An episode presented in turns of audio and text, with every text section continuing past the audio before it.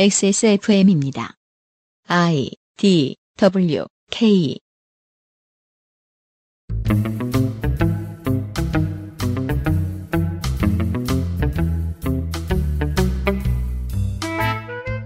그것은 알기 싫다 특별 기획. 2020 국정감사 기록실 행정안전위원회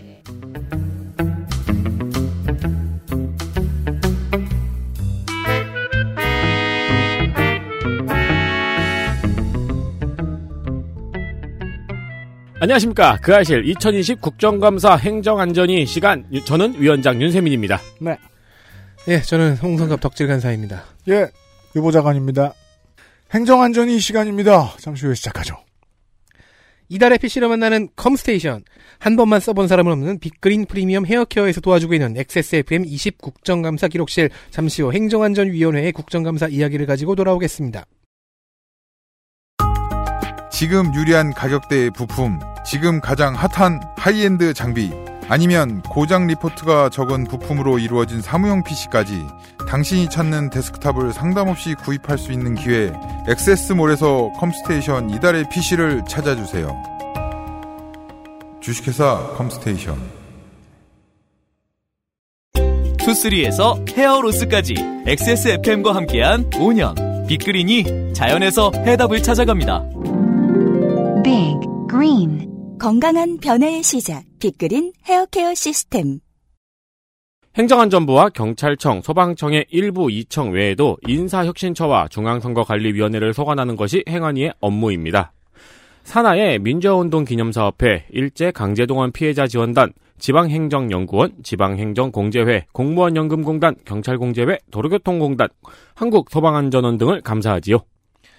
행안위는 배정 의원이 많습니다. 22명 중 여당 전북 익산 을 한병동안사 등 13명, 야당 간사 경남 창원 이창 박완수 등 8명, 비교섭은 정의당 비례의 이은주, 위원장은 서울 중랑갑의 서영교 의원입니다. 네. 이슈들을 보시죠. 조두순 출소를 앞두고 경찰청 국감에서 지적된 문제는 음주 감경이었습니다. 그렇죠.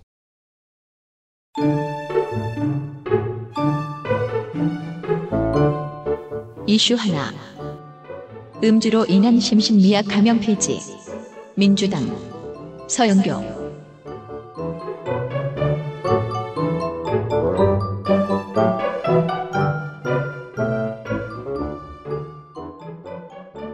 조두순의 형 감경 이유가 심신미약이었기 때문입니다. 서영교 의원이 김창룡 경찰청장에게 주치 후 심신미약에 동의하느냐고 물었고요. 음. 김창룡 청장은 동의하지 않는다고 답했습니다. 문제는 경찰이 원한다고 이렇게 될 수 있는 게 이게 상황이 바뀔 수 있는 게 아니라는 겁니다. 사실 약간 쇼맨십이죠. 네. 다만 궁금한 건 이거는 반대로 경찰청장이 국회의원에게 요구해야 하는 게 아닌가 싶긴 합니다. 그렇죠. 서영교 의원은 다른 나라의 경우 음주가 감경 사유가 아니고 가중처벌 사유라고 지적을 했어요. 음. 그러면서 감경하는 제도를 폐지하고 오히려 가중처벌하는 방안을 마련해야 한다고 말했습니다. 상식이죠. 서영교 의원은 앞서 올해 6월에 음주나 마약류로 인한 심신장애의 경우 형을 감경하지 못하도록 하는 개정안을 발의하기도 했거든요. 음. 즉 따져보면 본인의 법안 발의 홍보 타임이기도 합니다. 음. 하지만 이 문제는 많은 분들이 관심을 가지는 문제고 곧 바뀔 것 같아서 전해드립니다. 네. 종종 이야기할 문제예요. 전좀 궁금한 게 있어요. 뭡니까? 그러니까 한국만 그런 건 아닐 것 같은데 이렇게 음주에 대해서 음. 음주 상태에 대해서 이렇게 관대한 나라가 있을까? 또 얼- 얼마나 있지? 자. 있다면? 한국 아닌 곳에 살고 계신 청취자 여러분. 음주로 인해서 뭐 그러니까 전과가 있으신 경우에 청취자 여러분 뭐 익명으로 보내주세요. 어 내가 음주 때문에 형을 감경 받아봤다. 아니 그 제보해 주세요. 올드보이가 해외로 나갔을 때 유럽, 북아메리카, 뭐 아프리카 이런 쪽에서는 음. 오대수 캐릭터를 알코올 중독자라고 그렇죠. 봤잖아요. 그렇죠. 왜냐하면 어 영화에서 그런 사람이 나오면 알코올릭이라고 비유를 하는 거잖아요. 근데 우리나라에서는 그런 사람이 나오면 그냥 그날따라 좀 마셨구만 이렇게 표현합니다. 근데 그게 꼭 우리나라만 그러니까 제가 아- 다른 아시아나 뭐 오세아니아 남 남아메리카 쪽의 그 반응들은 못 봐가지고 궁금합니다. 그러게 말이에요. 해외의 경우에는 제가 지금 빠르게 살펴본 결과 일본하고 한국에만 감경이 있다고 하네요. 그러니까 우리나라 법을 만들 때 일본 법을 많이 그렇죠. 봐서 그런지 음. 네. 자, 다음은요.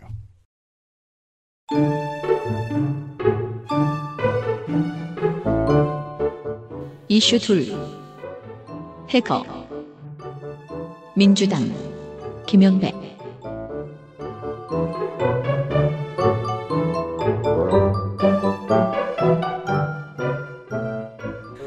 20대 국회의 프로 시연 원탑 송희경 의원은 낙선해서 없습니다. 빠염. 어, Science Vessel이 되셨던 분이죠. 국감장에 EMP를 날리신. 그렇죠. 네. 그러니까 그거는 좀 별로였는데 음. 그 다음부터 이제 괄목 상대해서 제가 20대에 가장 재밌었던 시연은, 그니까 그, 의미 있는 거 말고, 음. 박성중 의원의, 음. 어, hey 클로이 안 하고 기계한테 말 걸었다가, 그죠 그죠 그죠. 답을 안 하자, 사투리 때문에 그런가 봐요. 네. 문제는 그러고 나서 그 KT 회장한테 질문을 했는데 시간 다 뺏겼잖아요. 그죠. KT 회장이 길게 답하려고 그러니까 짧게 하라고 뭐라 그랬어요. 또.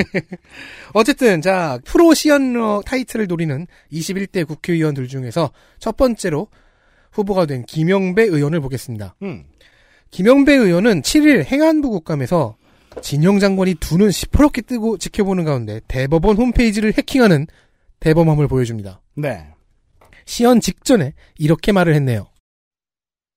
제가 이제 국회의원이라 면책 특권이 있더라고요. 그래서 사실 이거는 일반인들이 하게 되면 법 위반이 될 수 있는 그런 이제 행위이긴 합니다. 한번 보시겠습니다. 네, 면책 특권은 이래서 있어 하는 겁니다, 여러분. 그니까 말입니다. 김영배 의원이 이 해킹 시연에 쓴 해킹 툴은 Wireshark라는 프로그램입니다. 원래는 패킷 분석에 쓰는 프로그램이에요. 음. 우리도 간단히 다운로드 받을 수 있습니다. 패킷을 감시하는 기능을 그 역이용해서 로그인하는 사람의 아이디와 패스워드를 획득하는 식으로 활용한 거죠. 음. 자, 김영배 의원실에 의하면 공공기관 1211개 중 585곳 48.3%가 이렇게 취약하다고 합니다. 사실 이런 거가 보도해야 크게 다뤄야 하는 거 아니냐라고 얘기하면 반문하는 언론인도 있습니다. 알려지면 안 되지 않느냐. 무슨 소리예요? 이런 빈틈이 있으면 알려지나 안 알려지나 파고 들어오려면 파고 들어와요. 그럼요. 알리는 게 나아요. 어, 그리고 사실 제가 의제로 선정했다가 이게 알리는 게 적절하지 않다 싶어가지고 뺐던 의제 중에 하나는 조주빈이 음. 예, 행정안전부의 홈페이지를 이용해서 개인정보를 빼내서 범죄에 악용했다는 사실도 국감장에서 밝혀졌었죠. 음. 이 경우에는 이게 역지사지 할 수- 필요도 없고 그냥 정부한테 뭐라고 해야 되는 겁니다. 왜 뚫리게 도. 네. 예. 이유는 간단합니다. 웹 프로토콜, 그러니까 왜 www 앞에 붙는 거 있죠? 네. 이거를 HTTPS 대신 HTTP를 아직도 쓰기 때문에 음. 암호화가 되지 않는 겁니다. S가 security거든요. 네. 그거 아세요? 저 어디 홈페이지 접속할 때 www를 치니까 음. 옆에 있던 아직 이제 20대가 안 된 친구가 그걸 왜 쳐요 그러더라고요. 아, 그거는 뭐 생략 될 수 있으니까 HTTPS와 HTTP는 얘기가 다릅니다. HTTP를 쓸 경우에는요. 그거를 HTTP로 되어 있는 그 프로토콜을 사용하는 홈페이지에 뭐 크롬 같은 걸로 접속하면 앞에 살짝 뜨죠. 보안 안 됨. 네. 그렇죠. 꼭 들어갈 거예요? 예. 일반적으로 부처들이 HTTP를 쓰는 이유로 내세우는 게 모바일 호환성입니다. 진짜요? 그러니까 호환성을 챙, 그러니까 HTTPS를 쓰면 모바일에서 접속이 잘안 되는 경우가 있대요. 음. 호환성을 챙기면서 HTTPS를 쓰거나 그 수준의 보안을 넣거나 하려면은 6년이 걸린다는 거예요. 음. 보수 작업에. 그럼 이렇게 네. 하는 중이어야죠. 그렇죠. 근데 아닌 경우가 많다는 겁니다. 음. 그리고 물론 이 이유도 말이 안 됩니다. 왜냐면 그냥 모바일용 프로토콜을 따로 만들어 두거나 아니면 뭐 HTTP를 쓰더라도 보안 프로토콜을 따로 넣는다거나 뭐 이러면 당연히 누더기가 되겠지만 네. 어쨌거나 그런 식의 우회 방법도 있어요. 말도 안 되는 이유죠. 오히려 구글에서는 이미 2014년부터 6년 전부터 HTTPS 사용을 권장해 왔습니다. 그리고 김영배 의원은 이렇게 취약한 홈페이지들 중에서 일부는 보안이 취약한 브라우저라는 이유로 크롬 접속을 권하지 않는다는 메시지가 뜬다는 것도 지적했습니다. 크롬이 보안에 취약하다는 건 대체 무엇과 비교를 한 걸까요? 전 세계 브라우저 중에서 상위권인데. 1위죠. 익스플로러 랑 비교한 거죠. 아니 익스플로러는 해킹 안 배운 저도 당장 뭐 뚫을 수, 뭐 어디서 뭐 프로그램 받으면 뚫을 수 있다 뭐 그렇게 얘기하더라고요. 아니 그리고 익스플로러인지 익스플로러 엣지인지 어. 이것도 확실하지 않잖아요. 파이어 폭스인지 음. 사파리인지 근데 그런 것들보다 크롬은 훨씬 우월해서 매년 뚫어봐 뚫어봐 하고 하- 하고 그러다 뚫리고 뭐 그러잖아요. 아 여기서 크롬을 빼면은 말이 되는데 보안이 취약한 브라우저라는 이유로 접속을 권하지 않는다는 메시지가 뜬다. 어, 그렇네. 네. 어쨌든 진영 장관은 약간 뼈를 맞은 표정으로 완전히 처음 본- 봤다는 거예요. 아예 이 얘기 자체를 음. 보완을 약속했습니다.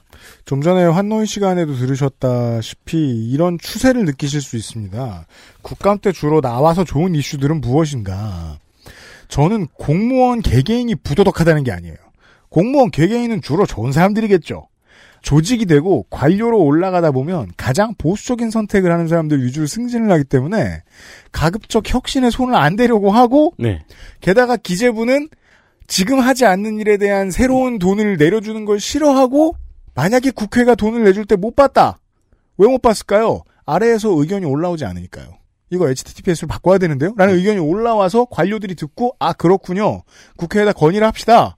이런 식으로 왔어야 되는데 그런 선순환이 돌지 않죠. 네. 공무원 조직은 그런 조직입니다. 이럴 때 갈구는 겁니다. 다음 보시죠.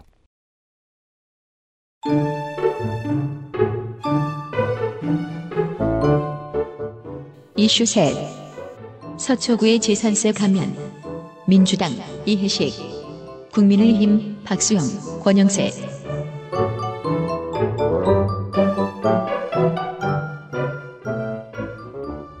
서울 서초구가 1가구 1주택 9억 원 이하 주택 보유자의 재산 세율을 50%로 인하하는 구세 조례 일부 개정 조례안을 구의회에서 통과시켰습니다. 네.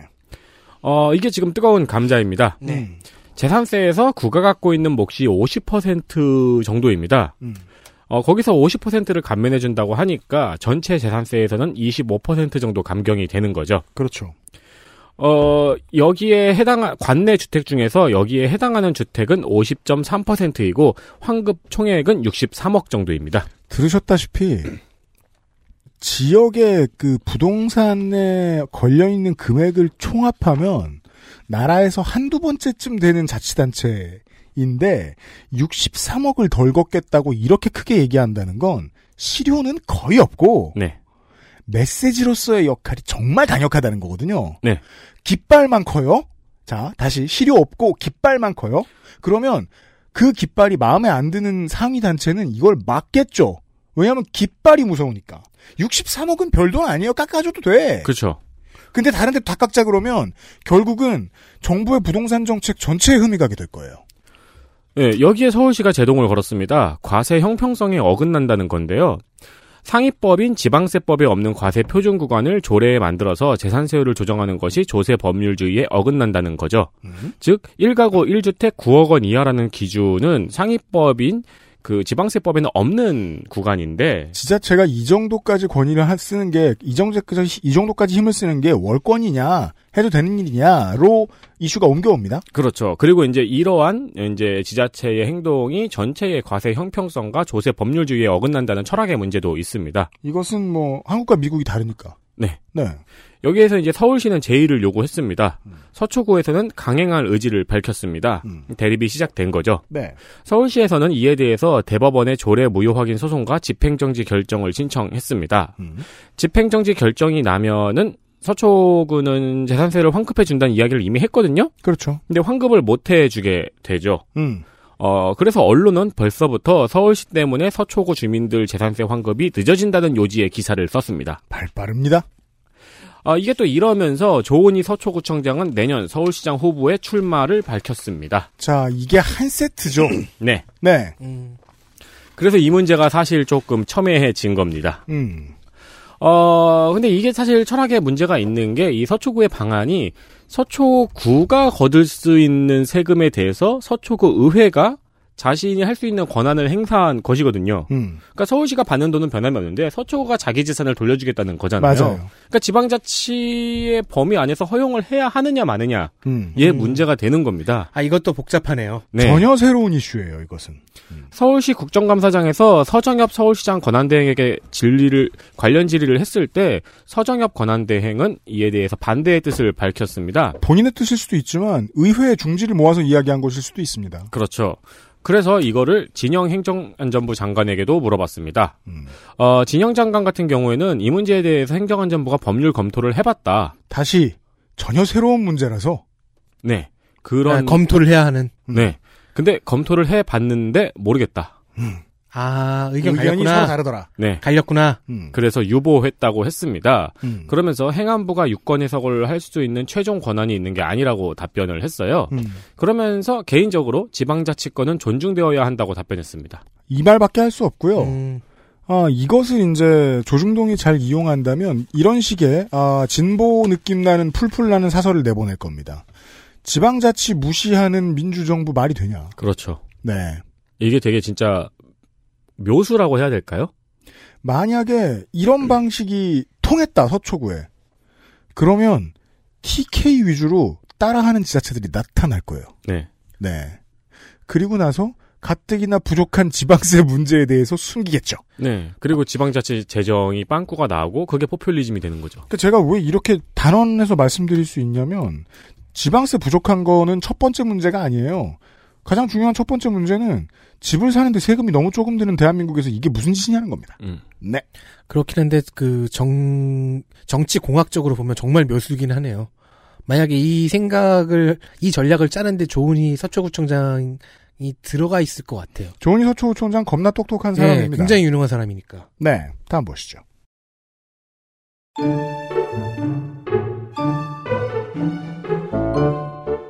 이슈 넷. 소방청 사고 싶은 거 다 사. 민주당 박완주 양기대. 국민의힘 박수용.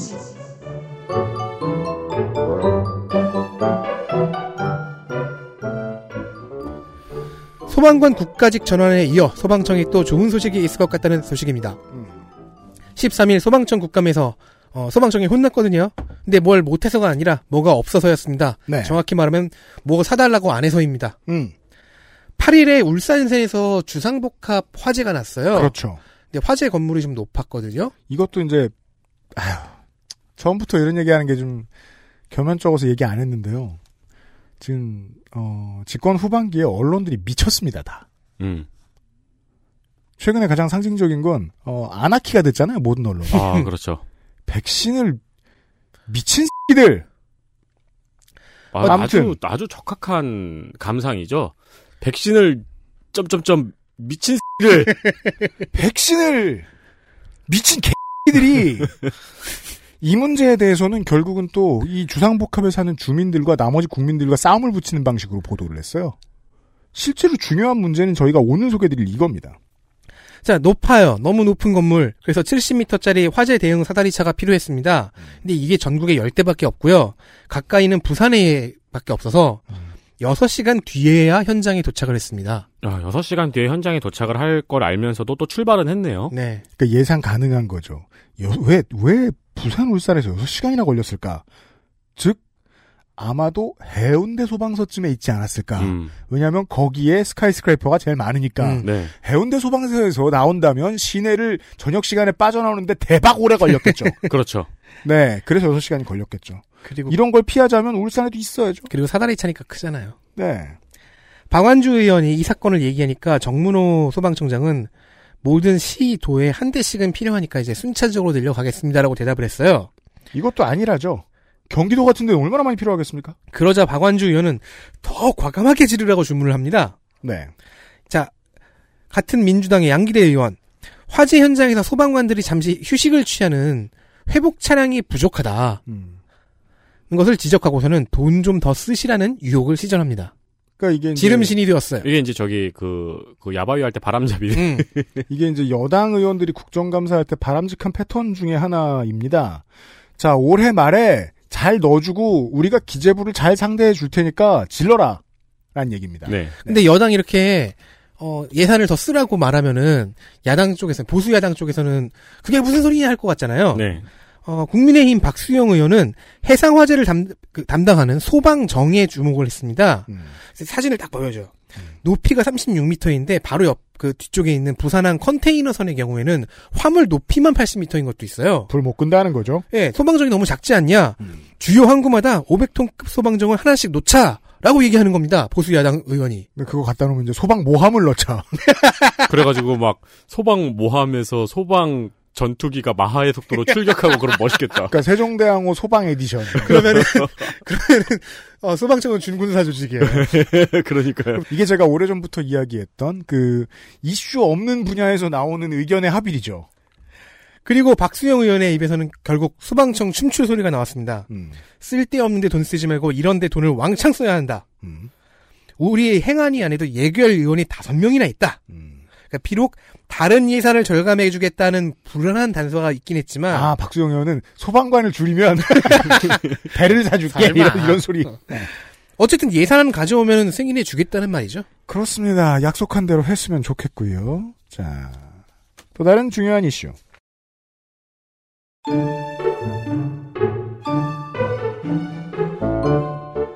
이슈 다섯 동물학대 수사 매뉴얼 민주당 한정혜 정의당 이은주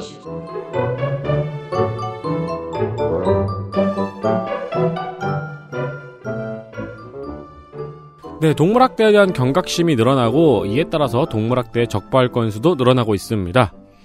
10년 동안 동물학대 적발 건수가 2010년에 69건에서 작년에 914건으로 1000% 이상 증가했습니다. 음, 이거는 동물학대가 증가한 걸 수도 있고요. 음, 적발 건수가 증가한 걸 수도 있고요. 음. 혹은 반려동물을 키우는 가정이 늘어나면서 자연스럽게 증가한 걸 수도 있습니다. 셋 정- 다일 수도 있고요. 하지만 정답은 2번에 가깝습니다. 음흠. 왜냐하면 조사를 많이 하면 범죄가 늘어난 것처럼 보이기 때문입니다. 네, 네, 지금은 잘 되고 있는 거예요. 그렇죠. 그러니까 셋다 어느 정도 영향을 미쳤겠지만 네. 2번이 가장 영향력이 크겠죠. 2번이 아니었으면 늘어난 게 보이지 않습니다.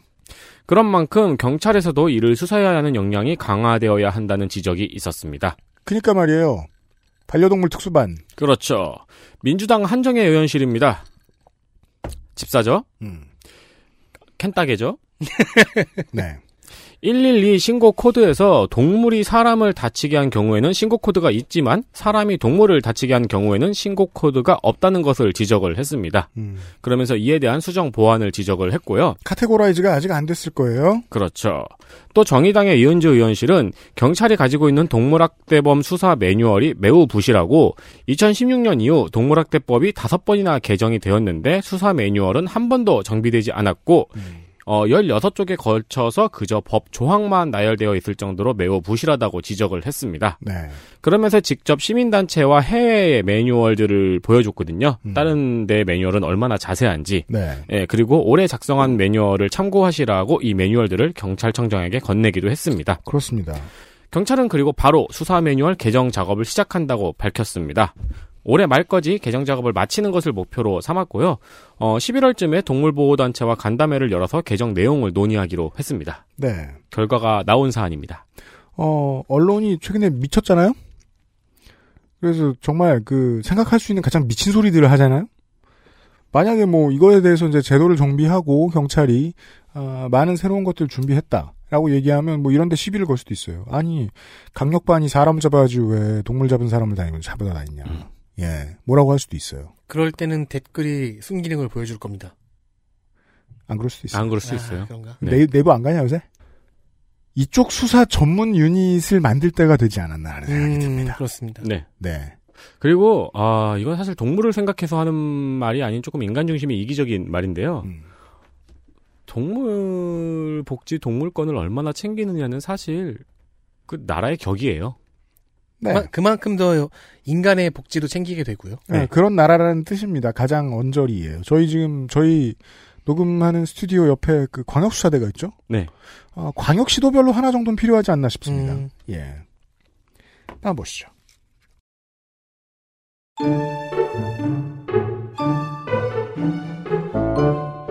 이슈 여섯 동부간선로 민주당 박완주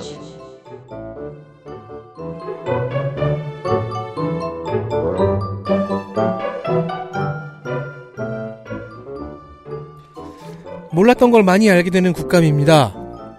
어, 저희가 이 상임위 배치를 작년에도 이렇게 했는지 모르겠는데 앞쪽에 다루는 상임위일수록 더 정쟁과 파행이 없, 적고 거의 없고 네. 일을 열심히 하는 상임위입니다. 그래요. 네. 어제도 quality가 좋았어요. 네. 행안위에서 제가 알게 된 새로운 사실은 동부 간선도로가 실은 불법 도로였다는 겁니다. 버젓이 영업을 하고 있어요. 그러니까요. 자, 서울의 지역 이슈지만 아무튼 등장했습니다, 국감에. 때는 1989년 서울시가 동부 간선도로를 건설할 때 문제가 생깁니다. 음. 국토부 관할인 중랑천의 물 흐름을 방해한다는 것이었습니다. 네. 하지만 한창 커나가는 메갈로폴리스 그 대도시에 간선도로는 너무 필요해요. 그 필요성이 급박해요. 이 네. 동부간선도는 저의 출퇴근로거든요. 네. 그렇죠. 그래서 국토부는 그럼 94년까지 대체 고가도로를 건설해라라고 서울시 요구하고 그 조건 하에 승인을 해줬습니다. 음. 시한부죠. 음. 하지만 그런 고가도로는 만들어지지 않았습니다. 서울시가 그리고- 쌩을 깠죠. 그리고 영원히 어, 하천 옆에 있습니다. 결국 94년에 국토부는 동부 간선도로를 불법 시설물로 지정했습니다. 그래서 94년에요? 네. 그래서 중랑천 홍수의 요인 중 하나로 꼽히면서 지금까지 왔습니다.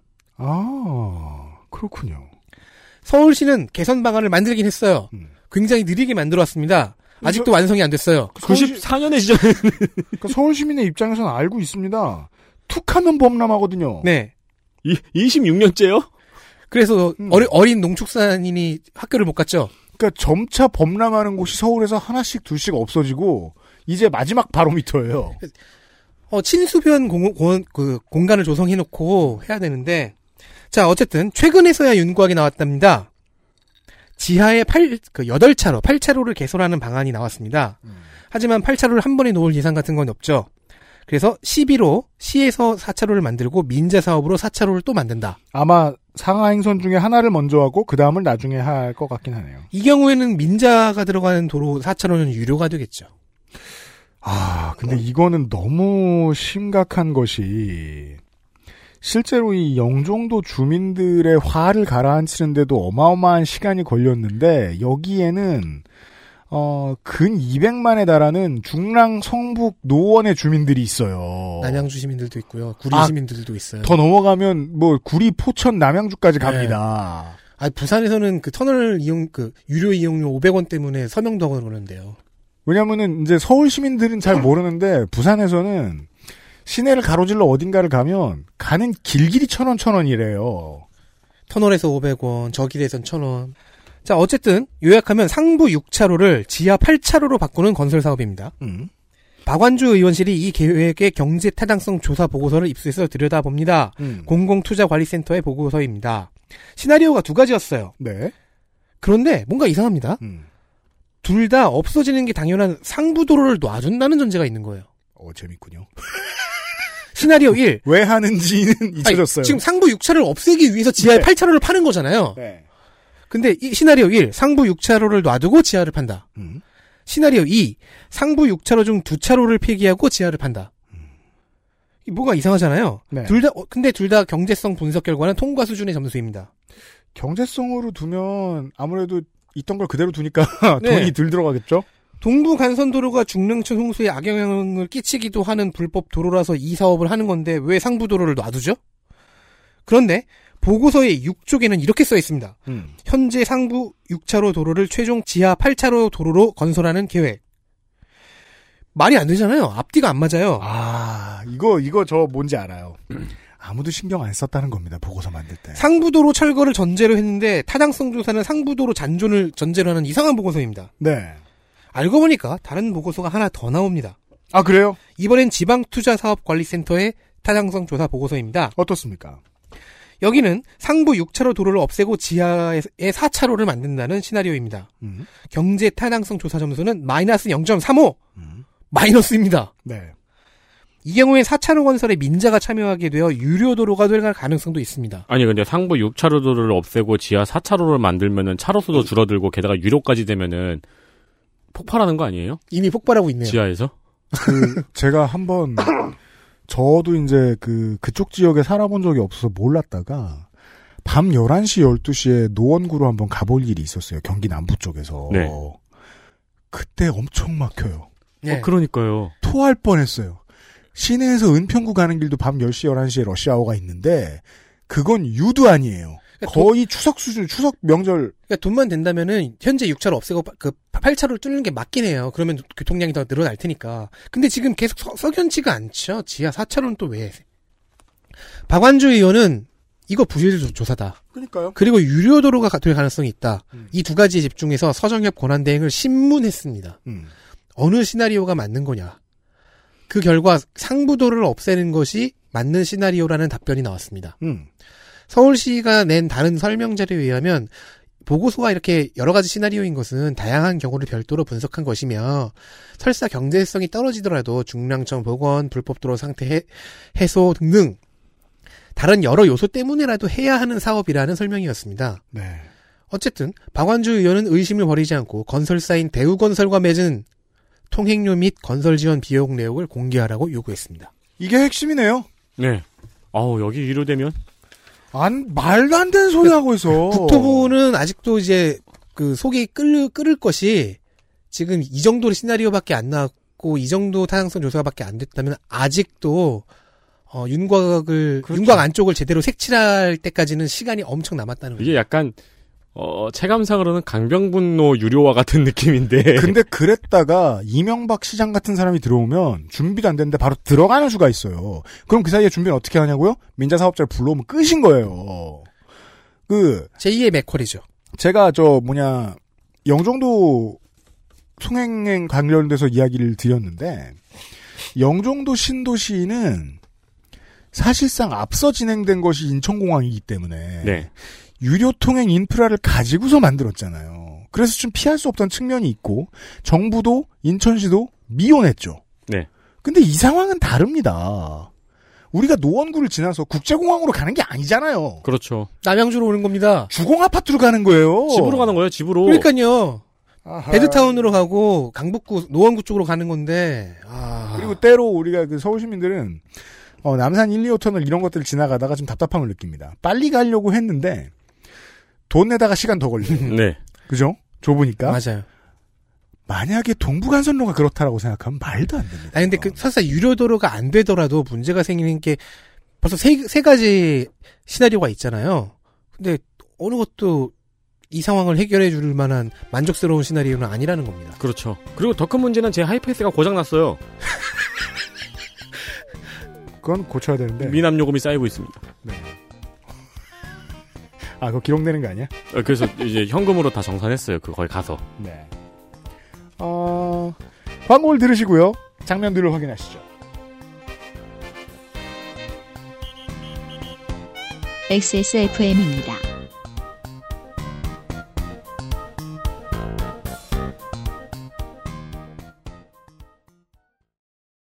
지루성 두피염이라 가렵고요. 머릿결은 푸석푸석하니 엉겨붙어요. 게다가 이젠 머리카락까지 많이 빠지니까 너무 불안한 거 있죠? 샴푸 아무거나 쓸 때는 이미 지난 것 같고 좋다는 거 많이 써봤는데 글쎄요. 뭐 없을까요? 빅그린 hair loss 샴푸요. 구스베리 추출물로 모근을 더 건강하게 자연 유래 성분으로 자극 없는 세정력, 뛰어난 보습 효과와 영양 공급까지 Big Green 이젠 탈모 샴푸도 빅그린 hair loss 샴푸. 고민 없이 케미가 좋은 최신 PC를 만들고 싶을 땐 액세스몰에서 컴스테이션 이달의 PC를 고려해 주십시오. 주식회사 컴스테이션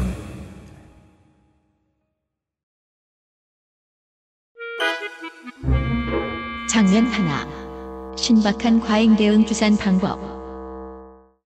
한편 국민의힘에서는 이번 경찰청 국감에서 차벽 논란에 유난히 집중한 의원들이 있습니다. 그 중에 한 명이 박안수 의원인데요. 차벽, 박완, 네, 박완주 의원과 이름이 비슷해가지고 아, 하지만 아닙니다. 박안수 의원입니다. 네. 박완수. 네. 차벽이 과잉 진압이었다고 주장을 하면서 경찰청으로부터 집회 통제에 동원된 경찰 병력 자료를 받았습니다. 집회 통제에 경찰이 몇만 명이 갔다는 이 자료를 받았어요. 이걸 받아들고 이거를 예전 정권의 경찰 진압과 어떻게 비교할까 고민을 합니다. 그러다가 아이디어를 내요. 자, 여기서 조선일보의 피처링이 들어갑니다. 네. 국민의힘 박원수 의원의 자료를 받은 조선일보 기사의 제목은 단독 개천절 집회 통제 수준 박근혜 정권 때 600배였다. 오. 입니다. 어떻게 박근혜 정권 때 600배가 나오는 걸까요? 그러면 경찰을 600... 사실상 전 서울 시민이 임시로 경찰에 취업해서 그러니까 자경단 제도를 만든 다음에 네. 급히 네. 그리고 그 전 서울 시민을 자경단으로 임명하고 그렇죠. 경찰에 편입시키는 거죠. 그렇죠. 그러니까요. 어, 박완수 의원실이 공개한 자료에는 이렇게 되어 있습니다. 음. 15년 민중총궐기 등 경찰 병력 1인당 0.25명, 음. 경찰버스 86명당 한 대. 음. 16년 범국민 행동, 이건 박근혜 정권 퇴진 범국민 행동이었죠. 촛불 집회를 말하는 겁니다. 네. 경찰 병력 1인당 0.06명, 경찰버스 21.6명당 한 대. 자, 수- 그냥 소리로만 들으셔서 지금 구분이 안 가실 수 있는데 실제 표가 말해주는 건 이겁니다. 16년 촛불 집회는 사람이 너무너무 많았기 때문에 네. 경찰 병력이 똑같아도 경찰 병력이 줄어든 것처럼 표에선 표현될 수밖에 없어요. 분모가 큰 거잖아요. 그렇죠. 그렇죠. 그 얘기입니다. 20년 개천절 집회 경찰 병력 1인당 40명. 참가 인원 1명당 1.8대. 그러니까 한 명을 경찰 40명이 포위하고 있는 거잖아. 그렇죠. 그러니까 집회에 온 사람이 적었단 소리입니다.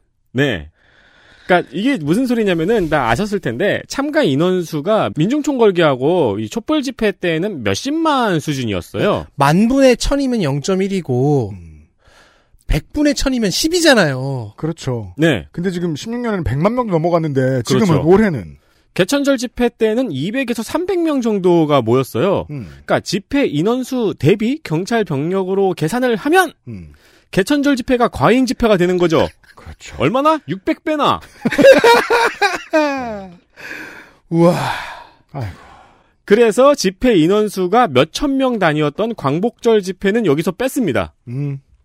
그리고 이제 개천절 집회의 경우에는 경찰의 선제적 경고와 대응으로 인원수가 적을 수밖에 없었죠. 그렇죠. 이 개천절 집회를 비교 대상으로 삼아서 음. 이제 민중 총궐기 땐 1인당 0.25명 갔던 경찰 병력이 개천절 집회 땐 1인당 40명이 갔다고 그렇죠. 같이 보도를 한 거죠. 네. 근데 저는 궁금한 게 이게 박안서 의원실이 보낸 자료거든요. 그러니까 보도 자료 받아서 하는 보도예요. 음. 근데 이게 왜 단독이에요? 그게요. 저도 좀 들어가서 좀 상황을 봐야 될 것 같은 게 단독을 붙이는 데는 기준이 없다는 사실 정도는 제가 알고 있었습니다만 단독을 붙이면 그 보험 설계사처럼 누가 무궁화 달아주나 봐요. 그러지 않고서야 단독이라고 붙일래야 붙일 수 없는 보도자료 받아온 걸 왜 단독이라고 하는 거죠? 그러니까요. 아무튼 중요한 것은 이 말도 안 되는 표를 가지고 박완수 의원이 큰 소리를 쳤다는 거 아니에요. 네. 이건 헬마우스한테 좀 물어봐야 될 문제입니다. 정말 유튜브 보고 이런 거 아닌가? 어떻게 이런 해석을 합니까? 이걸 그러니까 이거를 누가 머리를 썼다는 것도 그 장면도 웃기지 않아요? 그러니까 말이에요. 어, 이, 뭐, 이 머리 쓴 사람이 박원수 의원실에 있다면은, 박원수 의원은 유능한 거긴 한데. 안타까워요. 자, 그리고 행안위는 지자체를 종종 감사합니다. 순번을 돌게 되는데 올해는 경기도가 있었어요. 장면 둘. 스포트라이트를 독식한 경기도 지사 옆에 김용판. 김용판 의원을 앞으로 주목할 필요가 있을 것 같습니다. 음.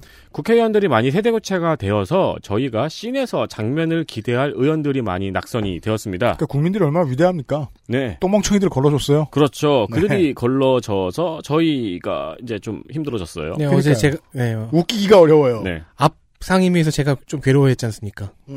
어, 그런데 초선의 김용판 의원이 약간 기대주의입니다. 아 그래요? 네. 그렇습니다. 음. 경기도 국정감사에서 이재명 지사의 과거 욕설, 욕설 논란을 또 끄집어냈습니다.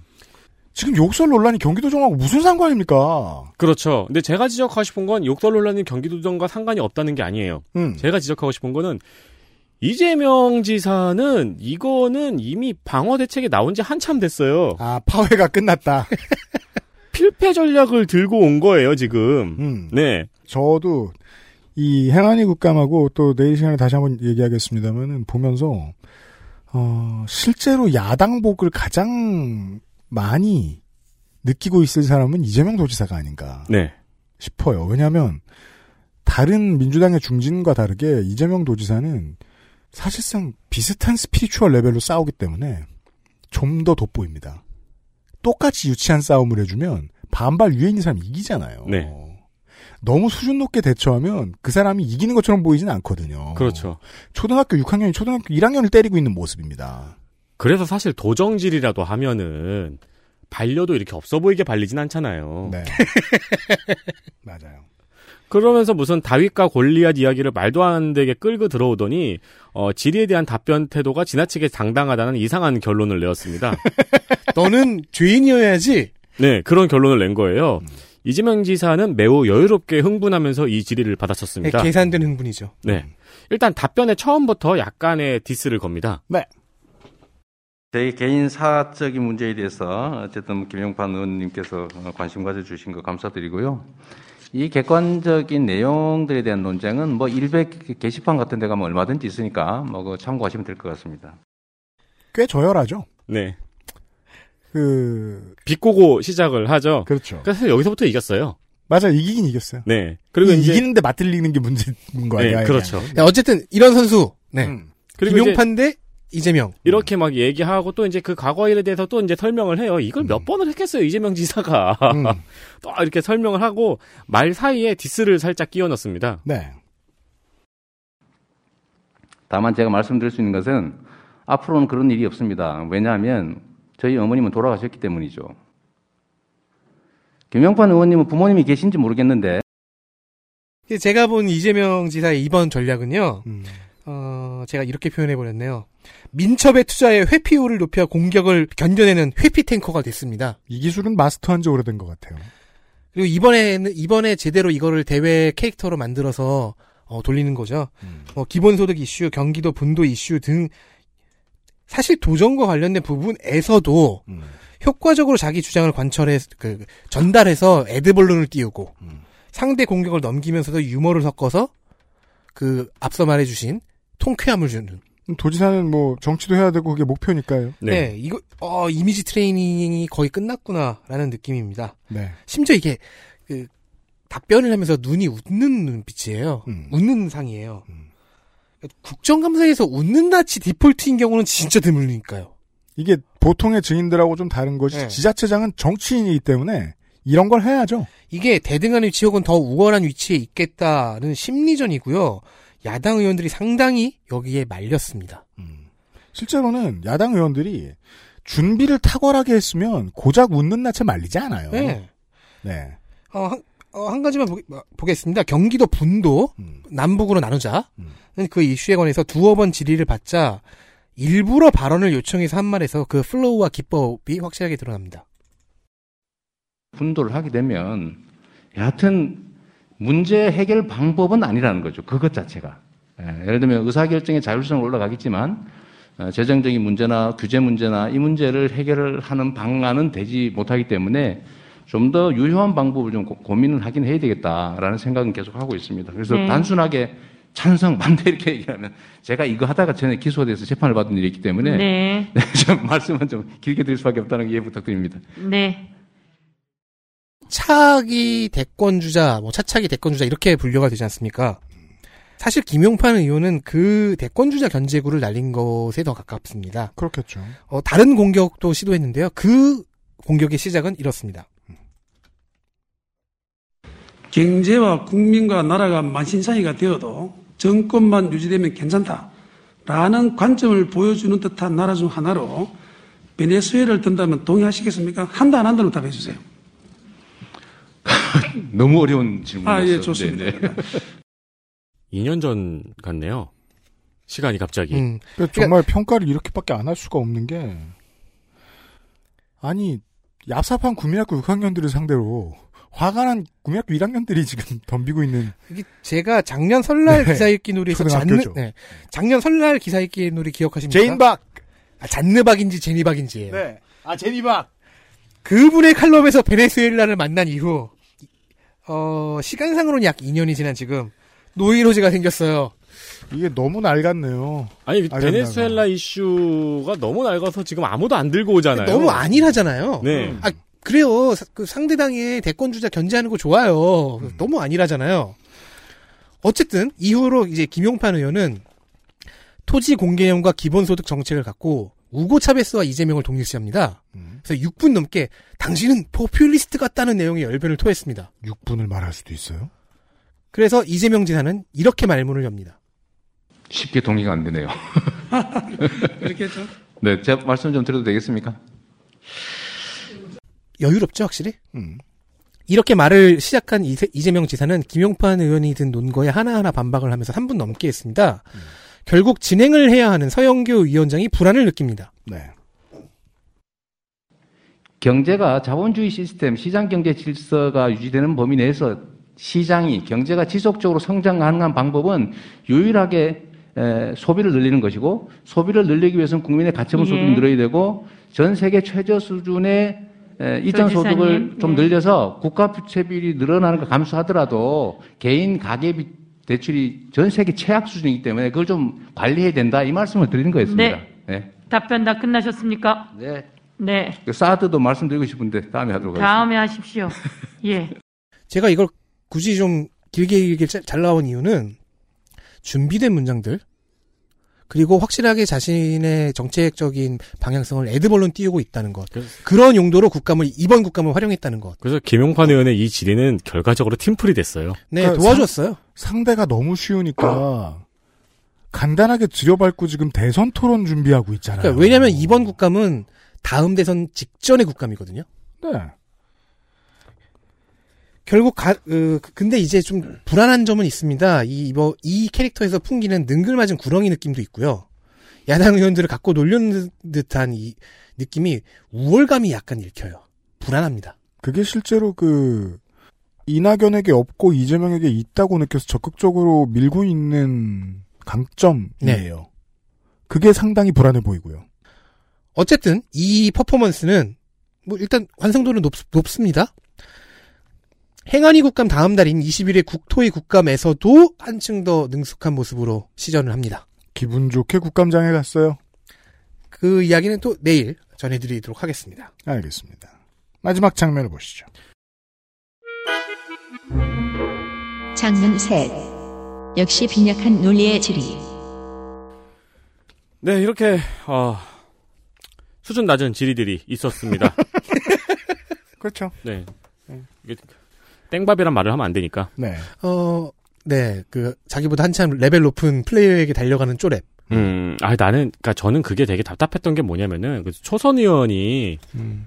왜 지난번, 지지난번, 작년, 재작년 논의들을 들고 와가지고 국정감사를 준비하는지가 너무 답답했던 거예요. 이런 사람이 어떻게 경찰에서 그렇게 높은 자리에 올라갔느냐는 겁니다. 이, 이거면은 내가 이재명한테 흠집을 낼 수 있어라는 정치적 판단밖에 못하면 문제인데. 이렇게 차벽 질의에 집중한 의원 중에서는 또 국민의힘 서범수 의원도 있습니다. 네. 경찰 출신이죠. 네. 서범수 의원도 강화문 강정을 차벽으로 막은 건 과잉 대응이라고 지적을 했어요. 음. 그리고 치매의 최소성을 지키지 않았다고 했습니다. 네. 근데 사실 이거는 웃긴 장면보단 제가 이해가 안 돼서 가져온 거거든요. 음. 일단 경찰이 차벽 설치를 오전 9시부터 오후 5시까지만 했기 때문에 치매의 최소성을 지켰다고 했습니다. 음. 근데 여기에 서범수 의원은 아니다 니네 안 지켰다. 왜냐 그 많은 차량으로 차벽을 세우려면은 두세 시간 전부터 움직여야 한다 라고 비판을 했거든요. 비판을 했다고요? 그러니까 그러니까 니네 치매의 최소성을 지킨 게 아니다 라고 이야기를 한 거예요. 그러니까 봐요. 제가 이제 그 의원실에다가 서병수 의원에다 얘기한다면 무슨 말 하고 싶냐면 비판이 얼마나 어려운 일인가. 문장이 숨이 쌍을 해야 비판이지. 아니면 그냥 말이지 말. 어 그러니까 이게 이게 무슨 말인지를 모르겠네요. 그러니까 미리부터 차벽 그러니까 이해를 많이 해주자면은 미리부터 차벽 설치를 시작했기 때문에 사실 오전 9시 이전부터 통제가 됐다고 이야기를 하고 싶은 건가요? 차벽을 설치하기 위해서 네. 그 도착한 첫 번째 버스가 몇 시에 도착했어라는 얘기일까요? 어, 그, 그러니까 그런 거죠. 아까 봐요. 내가 뭐 A냐? 한 시간 늦게 나왔어. 너는 한 시간 늦게 나오면서 한 시간 반 전부터 화장을 하기 시작했다. 그게 비판이야 그게? 그렇죠. 그건 그냥 말이죠. 그저 그냥 진정한 상, 상황을 기술하는 것일 뿐. 그 지금까지는 시즌 MVP예요. 이게 가장 기가쇠하는 문장이에요. 그러니까 아니 아, 그러면 왜냐면 우리가 이해를 못 하겠거든. 그 준비하는 과정이 어. 있기 때문에 치매의 최소성이 지키지 않았다고 한다면 서범수 의원의 경우에는 그럼 어떻게 해야 이거를 지키냐고 그러니까 막 차벽 올라와라 해가지고 두두두 아, 해가지고 소환. 이렇게 올라 아, 그 아, 그렇지. 이게 광화문에다 마법진 그려가지고 한 번에 딱 소환하고. 이래서 어른들한테 게임한테 시키, 게임하게 시키면 안 되는 겁니다. 세상이 문명 갖고 심시티 같은 줄 알아요. 그러니까 왜, 왜 미리부터 마법사를 육성하지 않았냐고. 아 conjuring의 문제다. 네. 소환을 했어야지. 그리고 또 이해가 안 되는 문장이 있어서 가져왔습니다. 잘 들어보세요. 드라이브스루 차량 시위를 막으며 형사처벌은 물론 운전면허 취소까지 언급했는데 그럼 청와대가 칭찬했던 드라이브스루 검진은 어떻게 평가할 수 있느냐? 가 질문이에요? 네. 좋습니다. 라가 대답이죠. 왜냐면 상관이 없거든. 드라이브스루 차량 시위와 드라이브스루 검진의 공통점은 차 안에 사람이 있다밖에 없잖아요. 그죠. 이게 우리가 논리 공부하는 시간입니다. 네. 자. 그거 어, 외엔 다른 게 다 다르잖아. 어, 사랑의 교회의 본당 안에서 폭력 사태가 발생했다. 음. 사랑의 교회 안에서 예배를 본 신도들은 어떻게 될 것이냐. 잘했다. 답이죠. 그렇죠. 아니 이제 그러니까 그런 거였죠. 하이패스가 고장 나서 하이패스를 무단 통과하거나 현금을 내야 했다. 그렇다면은 맥도날드 드라이브스루에서 빅맥을 사 먹은 건 어떻게 생각하느냐? 오랜만에 논리 공 어른이 되면 논리 공부를 열심히 안 해서 큰일입니다. 가끔씩 떠올릴 필요가 있어요. 아니 뭐 예, 아니 드라이브스루 차량 시위는 그 안에 있는 사람들이 많이 모였고 그리고 거기 그 있잖아 그냥 계속. 그러니까 그것도 이제 조금 디테일하게 설명을 해드리자면은 일단 차량 시위는 소규모로 했어요. 음. 열대 이하가 허용이 됐으니까 음. 그렇게 허용한 이유는 차량 시위를 하겠다고 해가지고 일본 폭주족처럼 40대 50대가 모이면은 한 곳에 모- 집합을 해서 출발할 거 아니에요. 음. 그렇죠. 거기서 확산이 될 거 아니에요. 음. 그래서 열대 이하로 했고 일단 시위는 그 진행이 됐습니다. 네. 어 어쨌든 뭐 그래서 이제 금지하고 드라이브스루는 한 거거든요. 음. 뭐 여기까지 설명을 해도 이게 드라이브스루 검진하고 무슨 관계가 있는지는 아직까지 모르겠어요. 답답합니다. 차에 탔으니까 똑같은 거 아니야? 그러니까 그, 이 반대쪽에 이, 이 이슈가 재미있는 것이 어, 이 집회를 막아서는 그리고 관리하는 경찰 그리고 지자체 서울시 그리고 정부의 반대편에 극우와 진보가 함께 서 있습니다. 이 네. 이슈는 그게 재밌죠. 그리고 저는 지금 좀 불안해지고 있어요. 이제 두 번째 상임위를 하고 있는데 국민의힘 초선들이 왜 이러죠? 퀄이 안 좋죠. 네. 근데 이제 저 디테일 그러니까 왜냐하면 20대 국회의 새누리당보다 quality가 더 안 좋아질 줄은 몰랐거든요. 자유한국당보다. 근데 일단 안 좋아졌고요. 제가 이 얘기를 왜 드리냐면 그 당시에도 전선이 하나가 아니었어요. 집회를 막는다, 집회의 자유를 막는다, 집회의 자유를 허락하라 이걸로 싸우는 것처럼 보였는데 네. 실제는 그게 아니었다고요. 왜냐하면 그 중간에는 사랑제일교회가 있었어요. 네. 사랑제일교회가 입을 벌리고 퇴퇴퇴퇴 하고 있었단 말이에요. 네. 그 사람들이 모이니까 걱정된 거죠. 그게 아니었으면 다른 집회는 허용했을 거예요. 그리고 그것 때문에 워낙 사- 시민적으로 눈치가 보여서 어, 민주노총도 집회를 짧게 했던 거고요. 그때는 그런 이슈가 있었어요. 근데 그게 아니고 띄엄띄엄 서서 모든 걸 지켜가면서 하는 퍼포먼스나 1인 시위 이런 집회들은 지금도 다 허용하고 있습니다. 그리고 허용해야 맞고요. 이게 팬데믹 상황이 계속되면 당연히 고민해야 될 문제예요. 앞으로 조금 더 집회의 자유를 허가하고 시민들은 집회를 하는 새로운 방식을 만들어야 한다 가 진취적인 길이에요. 근데 그게 아니고 여당은 여당 되더니 집회 이제까지 막아섰다. 로 되면 앞으로 나아갈 수가 없습니다. 네. 거기에 지금 진보도 극우도 머물러 있을까봐 그게 걱정이에요. 앞으로 집회를 해야 되고 집회의 문화가 바뀌어야 돼요. 그 전에 겪을 수 있었던 시행착오고 그 시행착오를 겪은 데에는 그러한 변수가 있었다고요. 사랑제일교회 같은. 그리고 이 보수 진영에서 가장 좋아하는 지금 그림은 계속 일관성이 있어요. 그러니까 내로남불 그림이에요. 음. 네. 예, 박근혜 정권에서 했던 거 문재인 정권이 똑같이 하지 않느냐 이 그림 만들려고 되게 무던한 애를 쓰고 있죠. 야당이 그렇게 바뀌었기 때문에 포지션이 바뀌었기 때문에 우리 사회에 좋아진 점이 하나 있어요. 대목군이라는 단어가 사라졌죠. 네. 집회 시위는 시민들의 온전한 권리다라는 걸 좌도 우도 모두 인정하게 됐죠. 네. 이렇게 바뀌었습니다. 좋은 점은 그런 게 있어요. 자, 엘리트 플레이어 선정하겠습니다. 행정안전위원회 엘리트 플레이어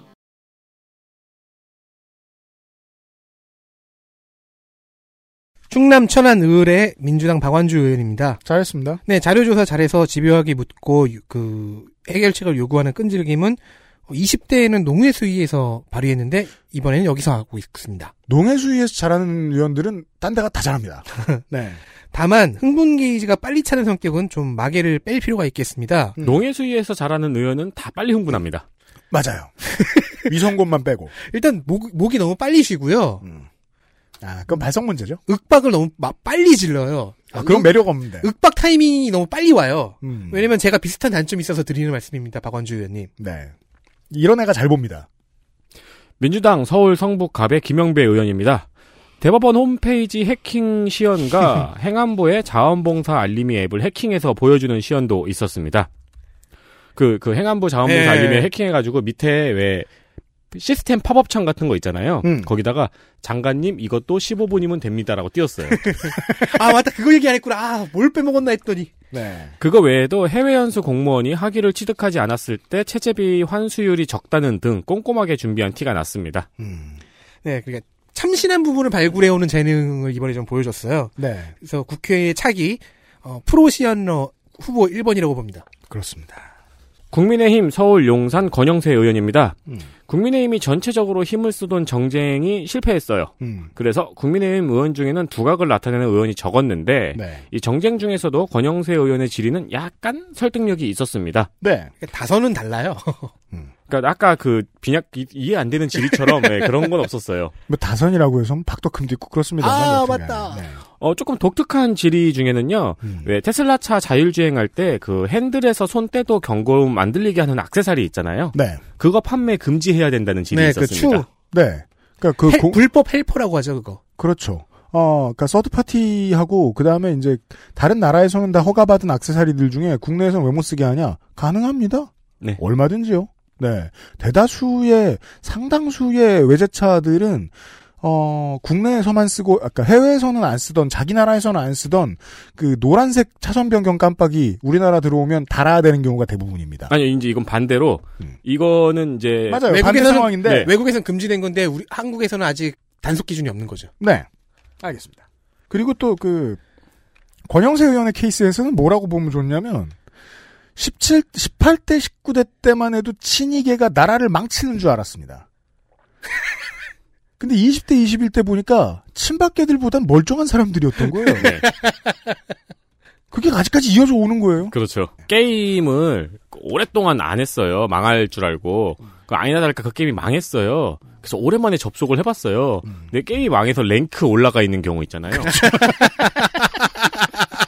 그렇습니다. 상위 플레이어들이 다 캐삭해서. 다음은요. 네, 민주당 서울 강서병의 한정애 의원입니다. 20대 환, 환노위 때, 환노위에는 지난 국회 때도 있었죠. 그때도 두각을 보였는데 이번에도 역시 보입니다. 취재 능력 여전하고요. 데이터와 논지를 효과적으로 요약해서 발언하는 어, 스피치 능력은 좀 더 나아진 것 같습니다. 그렇습니다. 민주당 서울 중랑갑 서영교 의원입니다.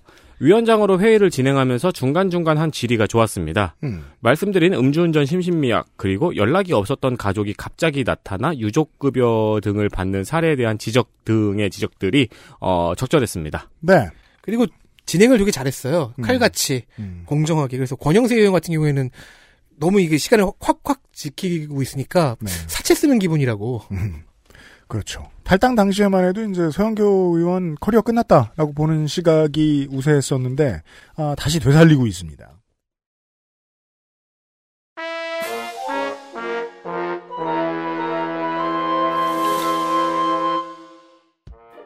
여기까지 행안위 시간을 마무리 짓도록 하겠습니다. 자, 국정감사기록실 오늘 시작했습니다. 내일 시간에 국토교통위와 산업통상자원 중소벤처기업위로 다시 돌아오도록 하지요. 비상시각 대책회였습니다. 안녕히 계세요. 내일 뵙겠습니다. 안녕히 계세요. XSFM입니다. I D W K